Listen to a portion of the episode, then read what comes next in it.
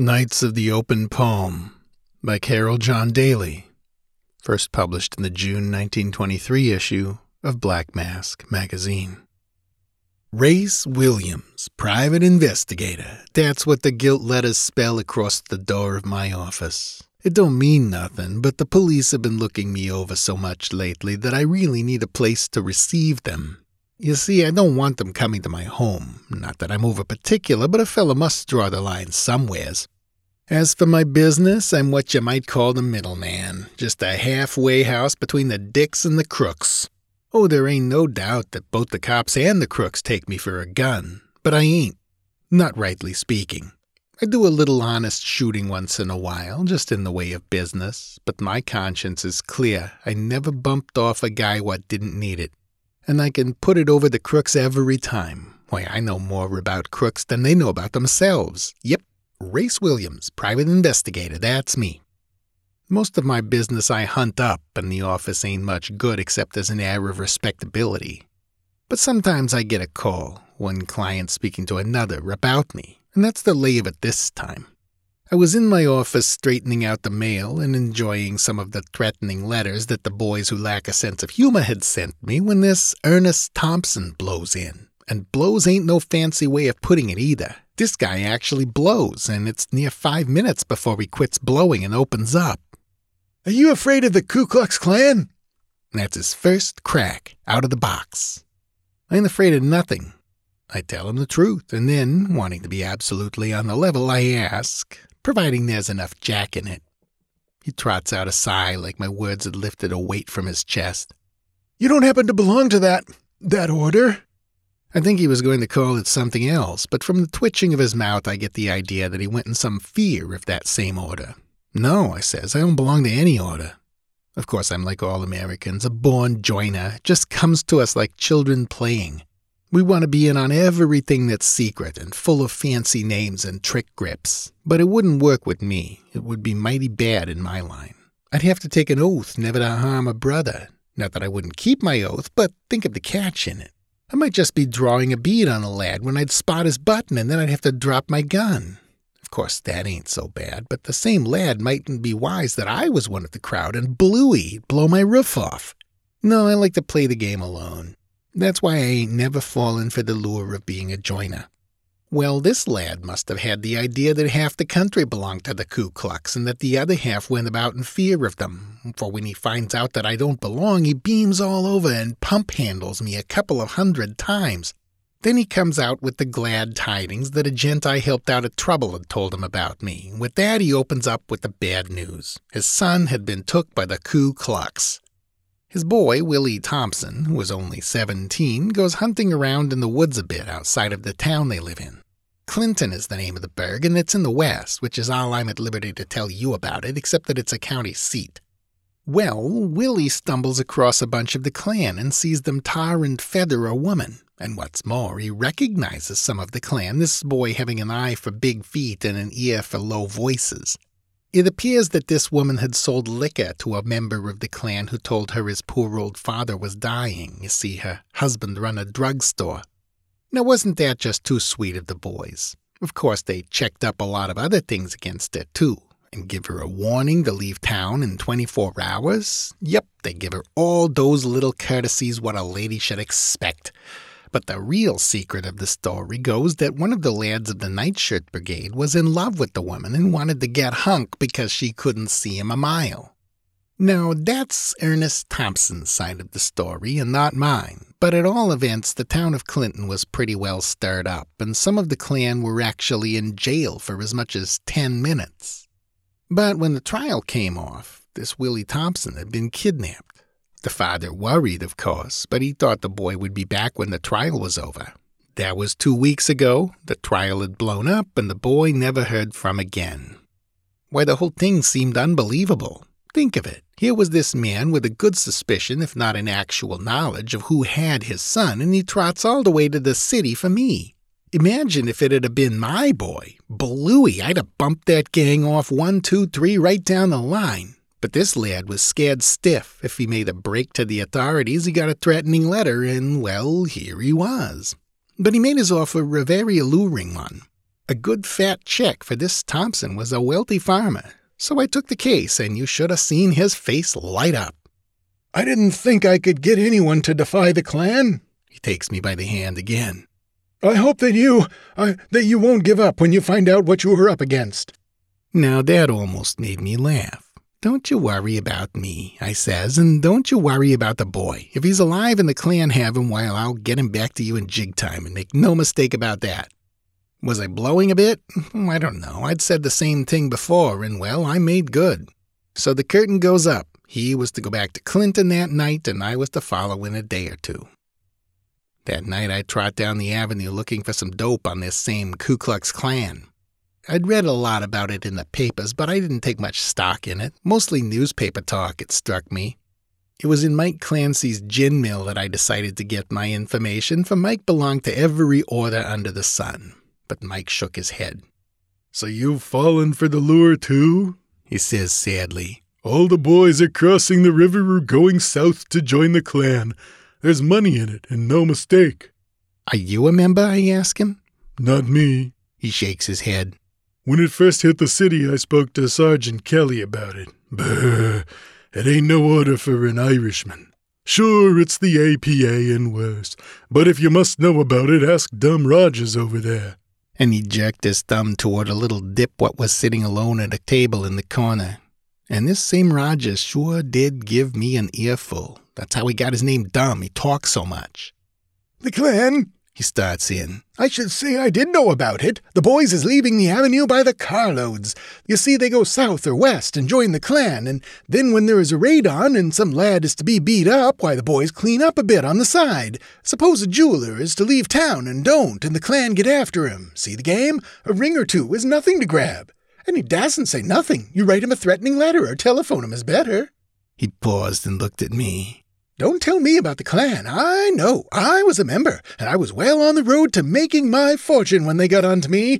They expelled me, threw me out like I wasn't no gentleman. That's what they done. As for why, just for going through a guy. Now, what do you think of that? He demanded indignantly. That's tough, Rogers. Tell me, how do you join?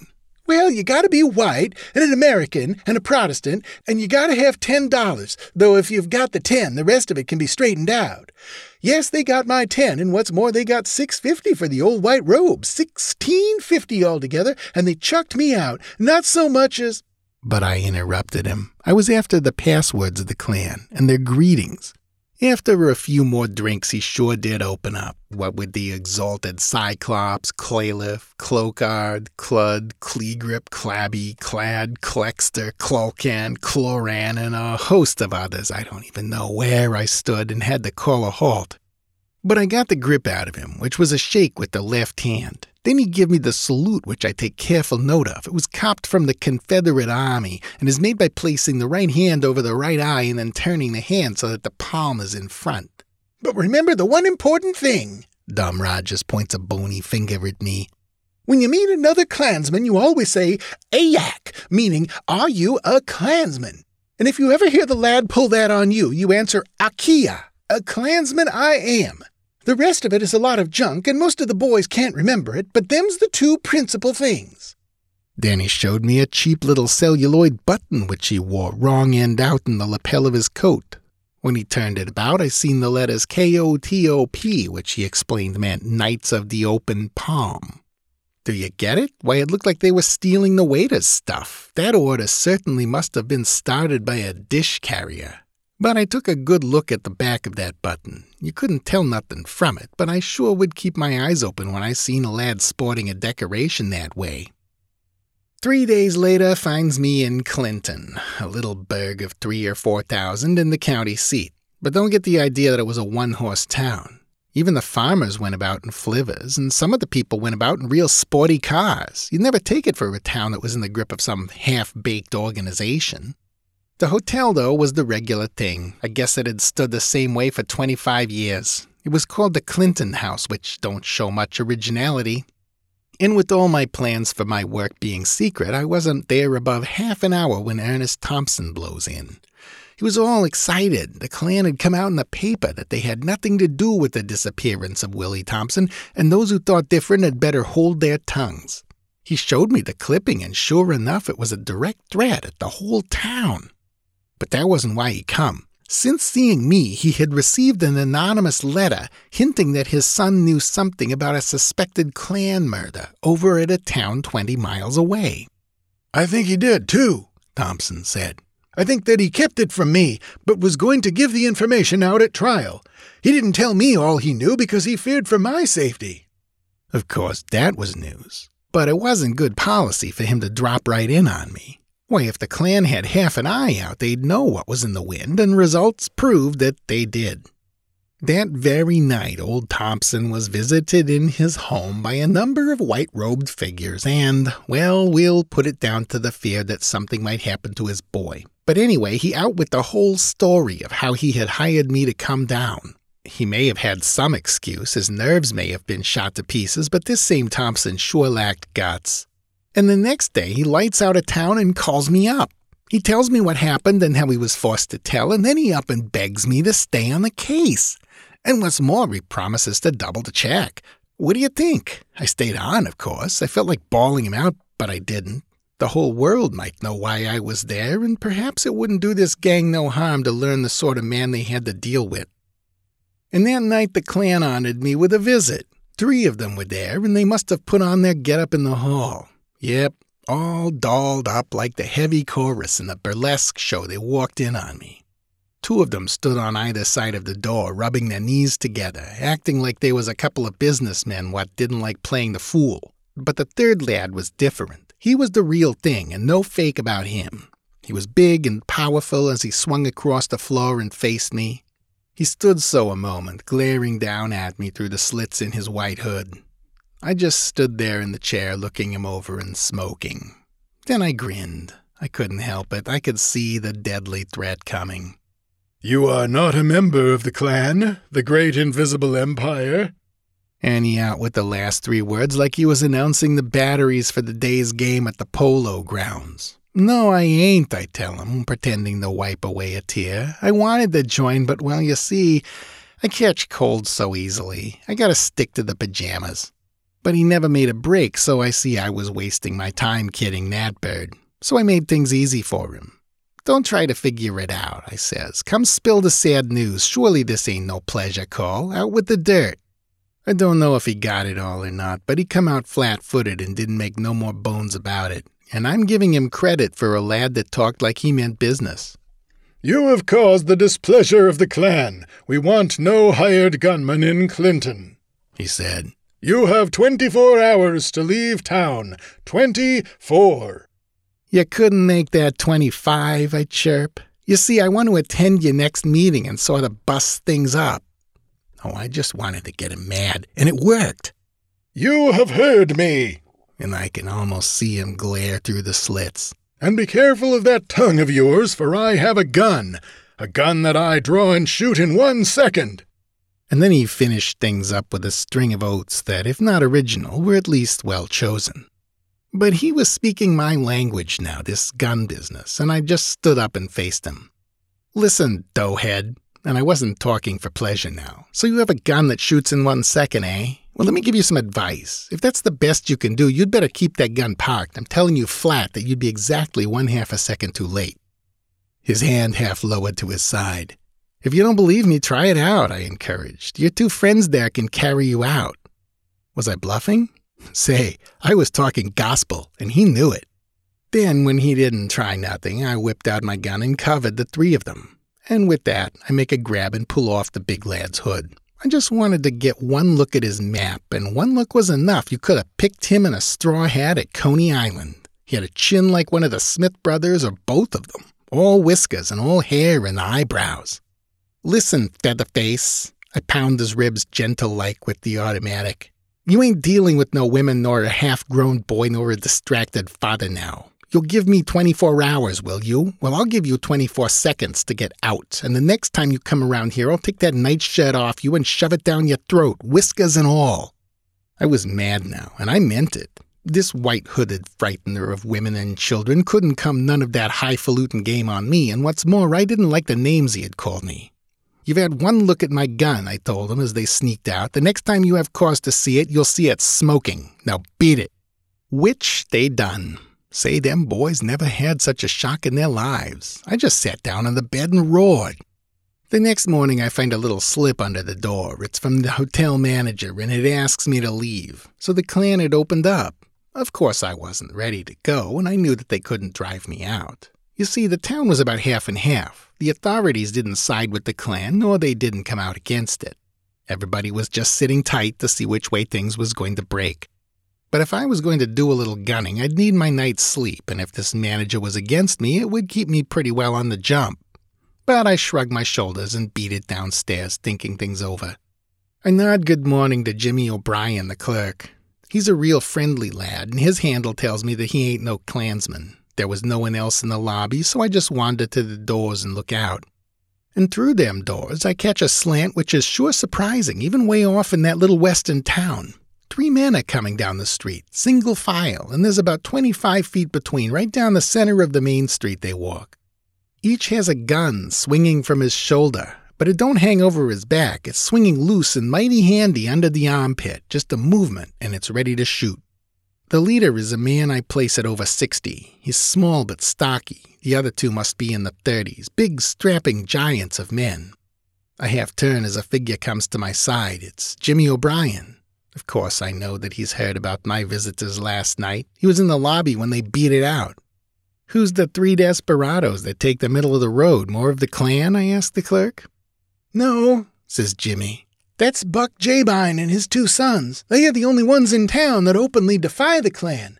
This Buck Jabine killed three men back in the old days. No, they ain't a family to fool with. I could see that as they tramped up the street. They looked business, all three of them. You see, Jimmy explained. Buck talked against the Klan and then he began to get threatening letters. But he didn't leave town. He opened up with a warning that anybody found on his property after dark would be shot. This Buck shoots straight and quick. Since that warning, he had had no trouble, only letters. But they are coming here. He breaks off suddenly. The next minute, they come in the door. One, two, three. The old man takes one look around and then comes straight up to me. Stranger, he says, I take it you're Race Williams. Last night's doings got about a bit. Shake, my name is Buck Jabine. With that, he sticks out his fin, and the two sons do the same, although there ain't a yip out of of 'em. I hear you ain't too friendly with the boys neither. I try to make things pleasant, but he don't smile, just looks at me. He's a chap what takes things seriously. Well, Buck just stroked his chin. I just wanted to shake hands with you and tell you that I have a place out in the country about two mile. Any time you want a place to sleep peaceful, walk out. The houses will be open to you day and night. I don't take no sides, mind you. Buck Jabine is only interested in his own family. He don't stand for no interference, but my house is open to you, wide open. I thank him and tell him about the manager's little note, just in the way of light conversation, you know. I've made up my mind to stick at the hotel. When they put me out of a bum joint like this, they'll put me out in a cloud of smoke, I tell Buck. Hump. He strokes his chin again, then turns sudden and struts straight into the manager's office. I try to get sociable with the sons, but don't make a go of it. I'm looking for dope on the clan, but there is nothing doing. Oh, they're friendly enough, but don't go in for conversation. They don't even open up with a grin when I make wisecracks about nightshirts and pajamas. They just stare at me. I could see that I'd have a right down sociable time over at their place. Yes and no, and the few I don't reckons is the best I gather, though once one of them opens up enough to ask me the time. So I guess the old man does the talking for the family. Altogether, it looks like a closed corporation. And then Buck trots out of the office, and the manager is right on his heels. My, but that manager is all smiles and tells me how it was all a mistake and begs me to stay on, and he means it too, for behind that smile he looks real worried. Of course, I ain't so stupid but that I know that this Buck Jabine had something to say about it, but I sort of pity the manager. He's between Buck and the clan, and he ain't got much choice. Still, I think he was doing the right thing. He couldn't tell if the clan would get him or not, but Buck, well, one look at Buck was enough. Him and that family of his was all business. Ain't you worried about something happening to your house while you're away? I ask Buck when he's leaving. He gives me the up and down for a minute and then draws back his upper lip. I think it was meant for a smile, but I ain't sure. Then he chirps. There ain't no danger. Sarah's home and the boy's women. No, there ain't no danger. With that, they all file out and tramp down the center of the street, the same single file. So I see that this is sure one nice little family. Now, this clan ain't as secret as what I had thought. After Buck leaves, Jimmy the clerk up and gives me quite an earful. Sometimes them birds have even paraded right down Main Street, and more than once they have taken out some citizen and tarred and feathered him. Then they'd bring the victim back and dump him out of a car right in the center of the square by the fountain. Seeing they'd forget to put his clothes on again would seem like they lacked modesty.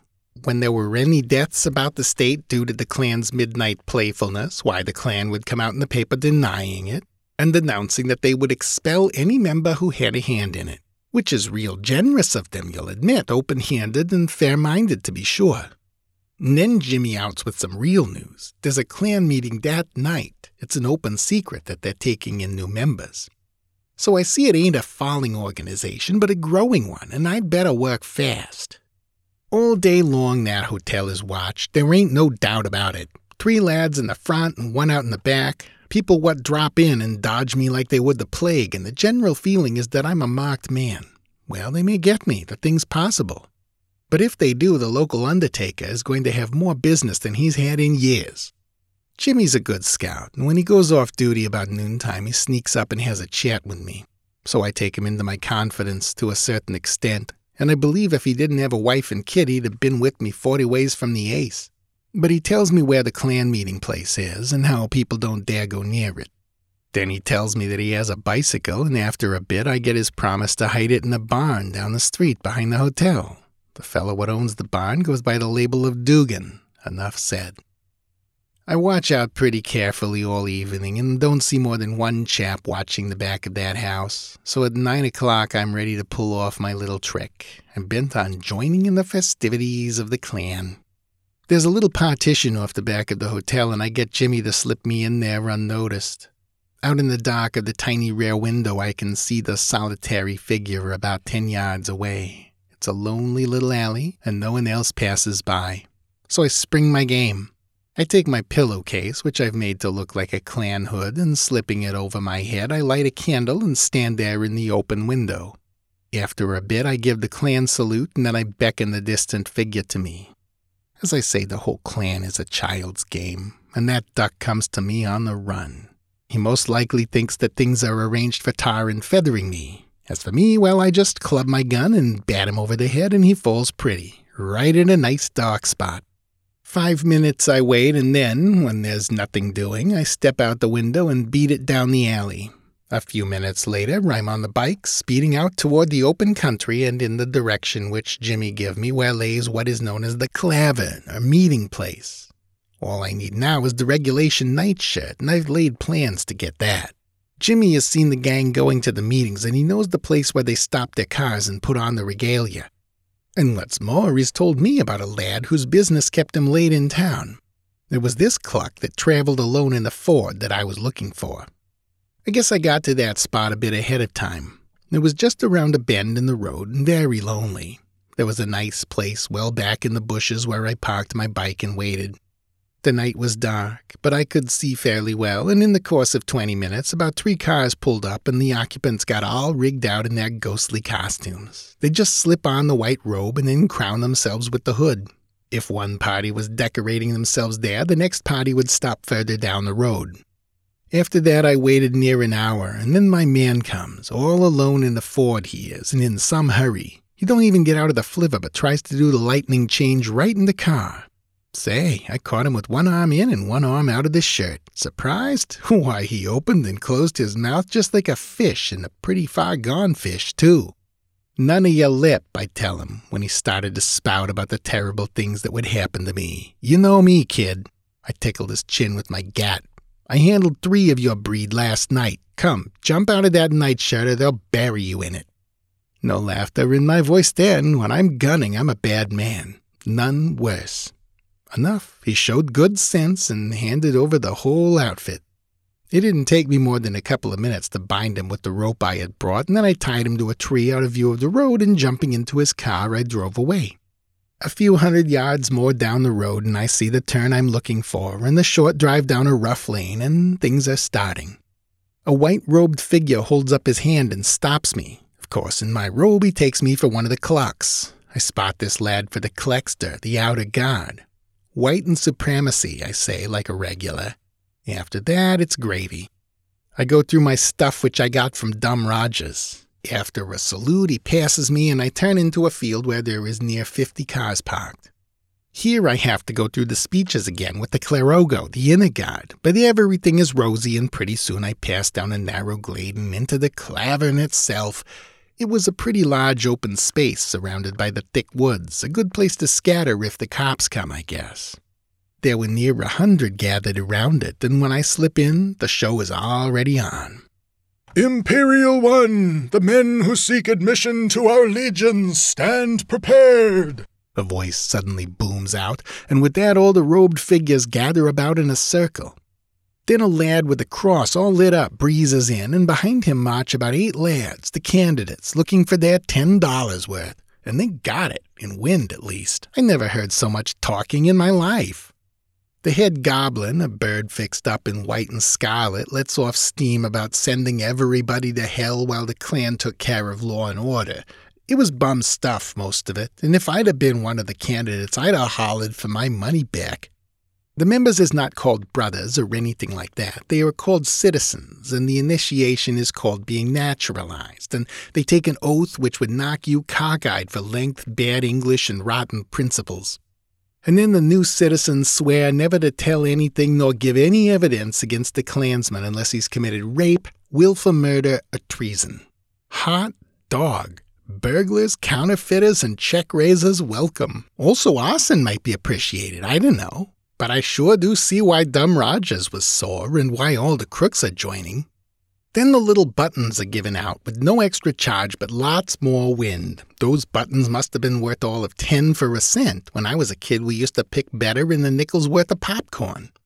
But I don't get no real dope. Not a mention of the boy, nor a mention of me, which sure hurts my pride. Then I get the how of their pulling off the real dirt without being openly to blame. Committees is appointed, but they don't say what for. Get the lay of it? If you have an enemy, why, get on a committee. It's hot stuff. The real fellows who just entered the clan because they are born joiners don't know half the time why they are beating up on some helpless old man or weak woman. They just do it. Why? God alone knows. They forget their manhood and listen to all the wind about cleaning up the world and making it safe for the white race, and all for ten bucks. Oh, I'm a pretty tough egg, none tougher, I guess, but I felt as white as my robe in comparison with most of that gang. And just when I'm wondering what good this whole show is going to do me, outside of improving my morals, I get a real shock. There's a commotion outside the circle, and the outer guard rushes in, and following him is. is my victim of the Ford. Some excitement then, and I can see my finish unless I duck, and, uh, and I ducked. In the excitement, it was easy to slip back through the circle of white figures and into the thick foliage. I lay low there, where I can see what's going on. I'm not leaving yet. No, not me. I still got unfinished business. There sure will be a few dead Kleagles, to say nothing of a couple of cloddards and one thing and another if this bunch get mussy with me. You see, I suspect they'll unmask, looking for me, but no such thing. After they quiet down a bit, the lad what thinks I wronged him starts around the circle, examining all the uniforms. He must have spilt soup or something on his, or else how could he tell it? But he has no luck, and after a little more talk, they just bust up the meeting and beat it. The fear of Race Williams has been placed in their hearts, so I lay there a while, cussing my hard luck. I'm wondering if they'll search the woods, but they don't. However, I shake my nightshirt so as to be free and easy for gunplay. But these boys are not bent on committing suicide.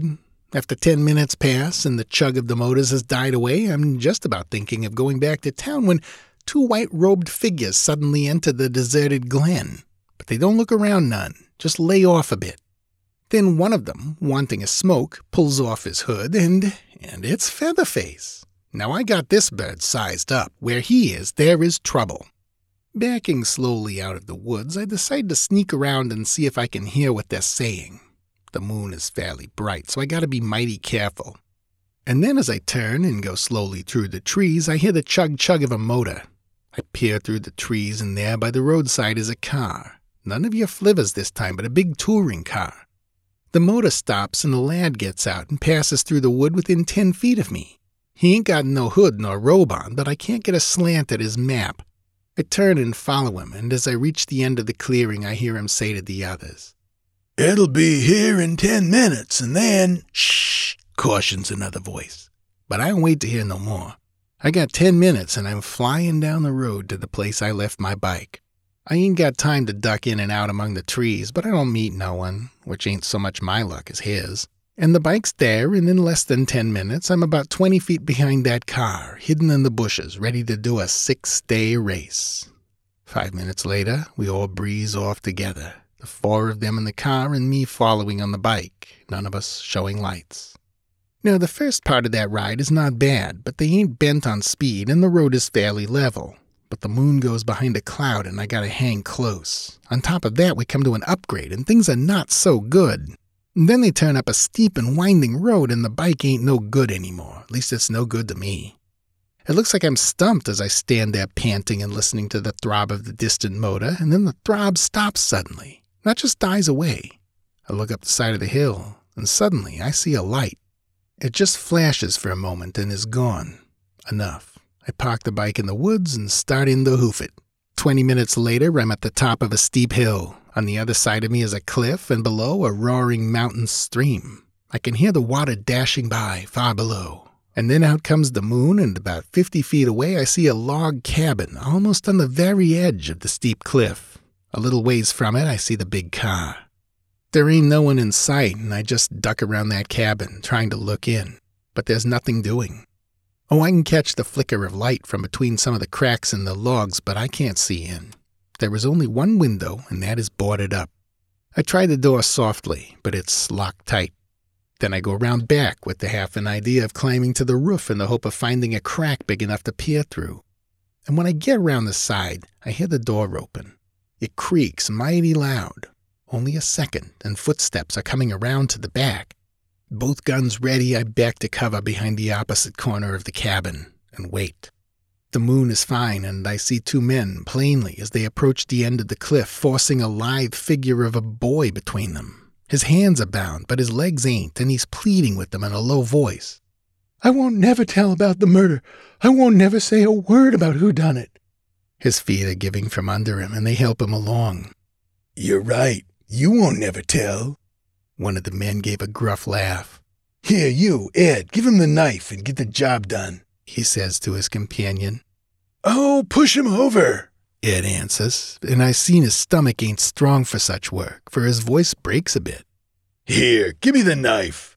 The other has a sneer in his tones. The next instant, I see a flash of steel in the air above the boy. Crack. Yep, it's my gun what speaks, and that lad goes out like a light. The other lad draws a gun and looks around him bewildered, but he don't see nothing.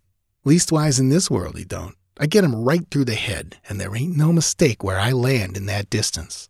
He drops the wrong way, staggers a bit, and I hear his body crashing down the cliff, tearing loose the rough stones as it goes. Oh, I ain't a killer, but remember there were four of them. That left two more to be accounted for. It wouldn't do to wound a lad and then have him pop up again when you least wanted to see him. The boy just stands there, swinging back and forth on his weak legs, and I'm afraid he'll go over too. Lay down, you fool, I says, and he drops like a log and lays still. Then I wait. I know those gentlemen in the cabin must have heard the shots and be coming. Like a movie picture villain, a figure looms up from the side of the cabin, sneaking slowly along, the flash of nickel plainly visible in his hand. And like a movie villain, he fades out of the picture. I got him. Number three, I says, and wait. The party ain't over yet. And then there's a step behind me, like a foot upon dried twigs. Like a shot, I turn, and in the rays of the moon spot the evil, sneering map of Featherface. His gun spoke ahead of mine. I knew that from the red hot burn that shot along my temple. Just above the ear, it seemed to hurt most. Of course, I fired, emptied both guns, I guess, but I didn't see nothing when I shot. There were dancing, blazing lights before my eyes, and then darkness, a deadly black darkness, followed by a sinking feeling. It had stuck on my feet while I shot, but now I knew I was slipping. Every minute I expected to hear the gun bark, but didn't. Then there was the chug chug of a motor, the grinding of hurriedly shifted gears. My firing had scared Featherface off. With that thought, I sagged to the ground and everything went black. When I come to again, I was in the cabin and several men were leaning over me. One of them was in uniform, and I recognized him for the chief of police of Clinton. I hear them talking a minute, how they had come across Willie Thompson staggering down the road, and how they had come out to the cabin, and they gathered that Featherface had beat it. Then curtains again. I was all right, that is, to a certain extent, when I come to again. But I was in the coop, which was not so good. Yep, I opened my eyes in the jail at Clinton, and a doctor was bending over me. He had a real friendly face, and his talk was good. You sure did for that, gang, he said. I hope you come out of it all right. Oh, not your head. It must be as hard as rock. You're all right there. I mean, this little killing. You have a good lawyer, and none better, and the judge has no use for the Klan. Thompson has told me his story, and it's not a pretty one. Man, I tell you, you have a first class lawyer. I hear that it's fixed up to release you on bail, on a writ of habeas corpus, they call it. Then I'll get out all right, I said, relieved, for I had an idea that the Klan ran the town. Oh, the judge is with you, but the Klan, you see, there is a threat about town death to the party that goes on your bail. And the trouble is that the people fear the Klan. They have a habit of making good on these little threats. Why, no one can visit you, the Klan's orders again. Of course, they couldn't forbid you medical attention. Then no one will have the nerve to go my bail? I sure was some surprised. That remains to be seen. He shook his head, but there didn't seem to be much hope in his voice. But he didn't tell me then that there was also a threat to storm the jail, and there was much talk about asking for the state troops to be sent over. And that's that. I didn't get much time to think. My mouthpiece sure did work fast, for by that afternoon I was hustled out of the jail by the chief of police and three or four rather highly nervous gentlemen and rushed into court. Some court, just one long, low ceilinged room with great big windows on either side of it. It was warm and the windows were open and the bright sun shone in. But the faces about me, there was nothing bright and comforting about them. Hostile, hard faces they were, and the murmur, a threatening murmur of disapproval, ran through the room as I was led before the judge's bench. The judge was hard, too, but his face was honest and almost defiant as he looked over the crowded courtroom. My lawyer was there and talking, but I didn't get much of what he said, but I guess the judge was hurrying things along. The people looked like they might act up bad any minute. The district attorney was objecting to everything. I wasn't surprised. I'd heard that he was mighty close in with the Klan. Then the judge come out flat-footed and named the bail. Not a large sum, neither, and he hammered on the bench as a low rumble of protest went up from the packed courtroom. Then my lawyer says, slow and calm, Your Honor, I have the bondsman here. My, you could hear a pin drop when he said that, and half the court stood up and looked around where the lawyer had pointed toward the door at the rear. There comes a sudden rattling of windows from both sides. I look first at one of the big windows and then the other. There, on the two opposite window sills, had appeared the huge stalwart frames of the Jabine boys. Motionless as statues, they stood with their rifles swung loose beneath their armpits. Buck Jabine! I hear the hoarse whisper go up from ten voices at once, and I look toward the back door of the courtroom. Right through the swinging doors had come Buck Jabine, his head erect, his eyes looking neither to the left nor right, straight between that path of gaping, angry faces he made his way until he reached the bench. Not a hand was raised to stop him, not a mouth voiced even anger. You see, everyone there knew Buck Jabine and the boys. Two minutes later, and everything was Jake. So it was that I left the courthouse a free man and joined the procession of the Jabines. I was third in that single file line as we made our way up the main street and into the open country toward the Jabine farm. Not a word did we speak, we just hoofed it along. I wondered then if I made as forbidding an appearance as the family. Thompson and his son were at the Jabine house, and such a welcome you never did see. And the Jabines took it all without a smile. They were all business, no mistake.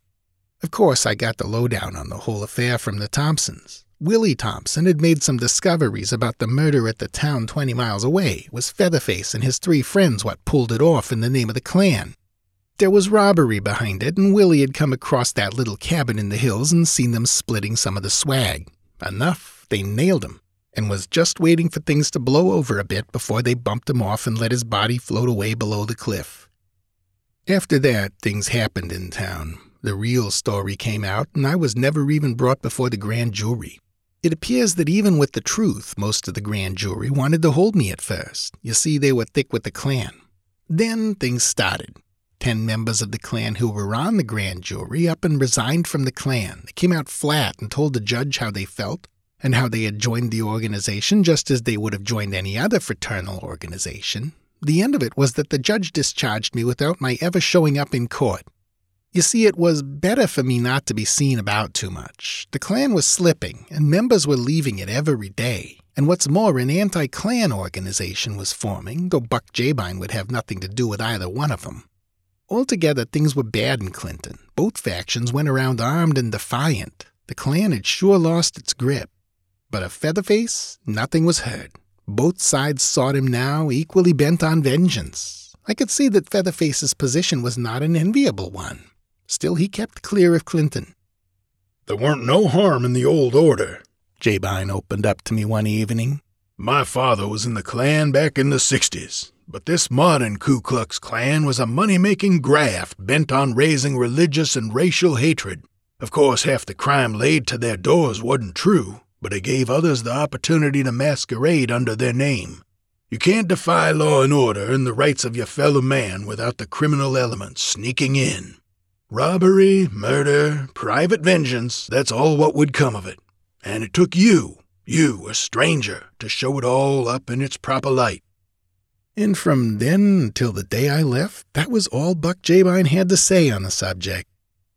The night that the Thompsons, father and son, came to the house in their little car to drive me to the station, Buck said, I have arranged for the train to stop at Haddon Junction, five miles down. You see, and he turned to old Thompson, the folks of Clinton were planning to give Race Williams there a little send off, and it won't do. The Klan spirit is dead. Why bring it up again? There are enough left to make trouble if any popular demonstration is shown. The Klan is slipping, slipping fast, and I say let it slip. Well, I was agreeable, although I think Willie Thompson, who had become somewhat of a hero about town, was disappointed and felt badly about it. But the cash transaction was all that interested me. I had mailed the check which Thompson had given me along to my New York bank, and well, I didn't have no doubts on it, but I'd be glad to get home and do a little drawing on it. So I shook hands with Buck and got a few grunts out of the Jabine boys. Then I said goodbye to the ladies. I didn't mention the ladies before, but it will be enough to say that they were sure some Amazons and would make a good showing in the free for all. And, well, I was off. Old Thompson and me in the front seat and Willie Thompson in the rear. It sure felt good to be on the go again with my twin gats parked nicely about me. At 9:30 we was only about a quarter of a mile from the station and 10 minutes to catch the train when we have trouble. Bluey, both the rear tires go like a couple of cannon. So sudden did it come that I had half drawn my gun. Then I watched the two of them stall around a minute. I could see the one light of the little station shining in the distance, so I decided to hoof it. These lads treated an automobile like a steamroller, only one spare tire and an inner tube on hand. They'd be half an hour at least, what with scratching their heads and pulling up their pants. I wouldn't listen to their protests about waiting over another night, and I wouldn't let one of them come along to the station with me. They weren't fit to be separated, two slow thinking birds they were. No, sir, I was booked for the city and going through. So I swung out my suitcase and, after a couple of handshakes, started down the road. I hoofed it fast, but I got a thinking while I walked. Got a thinking as I looked down and kicked some mighty dirty looking pieces of glass and half a broken bottle from the road. I could hear the train coming along and see her headlight flashing down the tracks as I reached the station.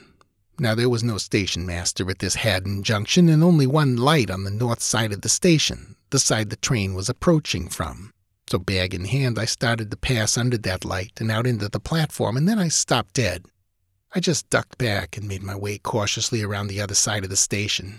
Not really suspicious, you understand, only careful. And that's the secret of why I hope to die in bed. Bang! Like that, I duck into a chap who was coming slowly from around the south end of the station. We hit with a crash and both stepped back a pace, he out on the platform toward the tracks. Was he quick? Well, he never had no chance. Mind you, he had his gun in his hand, but he never used it. Just as clean as a whistle, I had pulled and shot him straight between his bloodshot eyes. The train roared into the station as he fell, and in the light of the headlight as it flashed by, I got a look at his face. Oh, I knew it before, even in the dull light of the moon. Yep, you hit it. It was Featherface. You recollect I once told him that he'd be a half second too late. And then the brakeman swung out on the step. I climbed aboard. He swung his lantern, and we were off. Thought I heard a shot, the brakeman said as he climbed up the steps behind me, where I struggled with the door. You see, I couldn't tell what he had seen, and I wanted to hear if he had any comments to make. I had half an idea that I had already done enough shooting to please the people of Clinton. I turned and looked the man over as the train gains headway. Yep, a dog snapped at me. A dirty dog. I killed him with this. With that, I shoved my gun out under his chin sudden, as I wanted to see how he took it. Thought I saw a figure, a human figure. He lays down his lantern and stretches his hand up toward the emergency strap. There in the dim light from his lantern, I catch the glimpse of a tiny button beneath his coat. Yep, his lapel is half twisted around, and I take a chance that the letters on that button are K-O-T-O-P. Looking him straight in the eyes, I suddenly raise my right hand and place it over my right eye, palm in. Then I reverse the hand, giving him the Klan salute. His hand lingers for a moment on the bell, but I see that his fingers loosen their grip. Ayak, he says. Akia, I answer. His hand drops from the bell, and without another word, he turns and enters the forward car. I stand so a moment. Then, with a grin, I slip into the rear car. After all that is said against the Klan, I sure got to admit that there are times when it serves its purpose.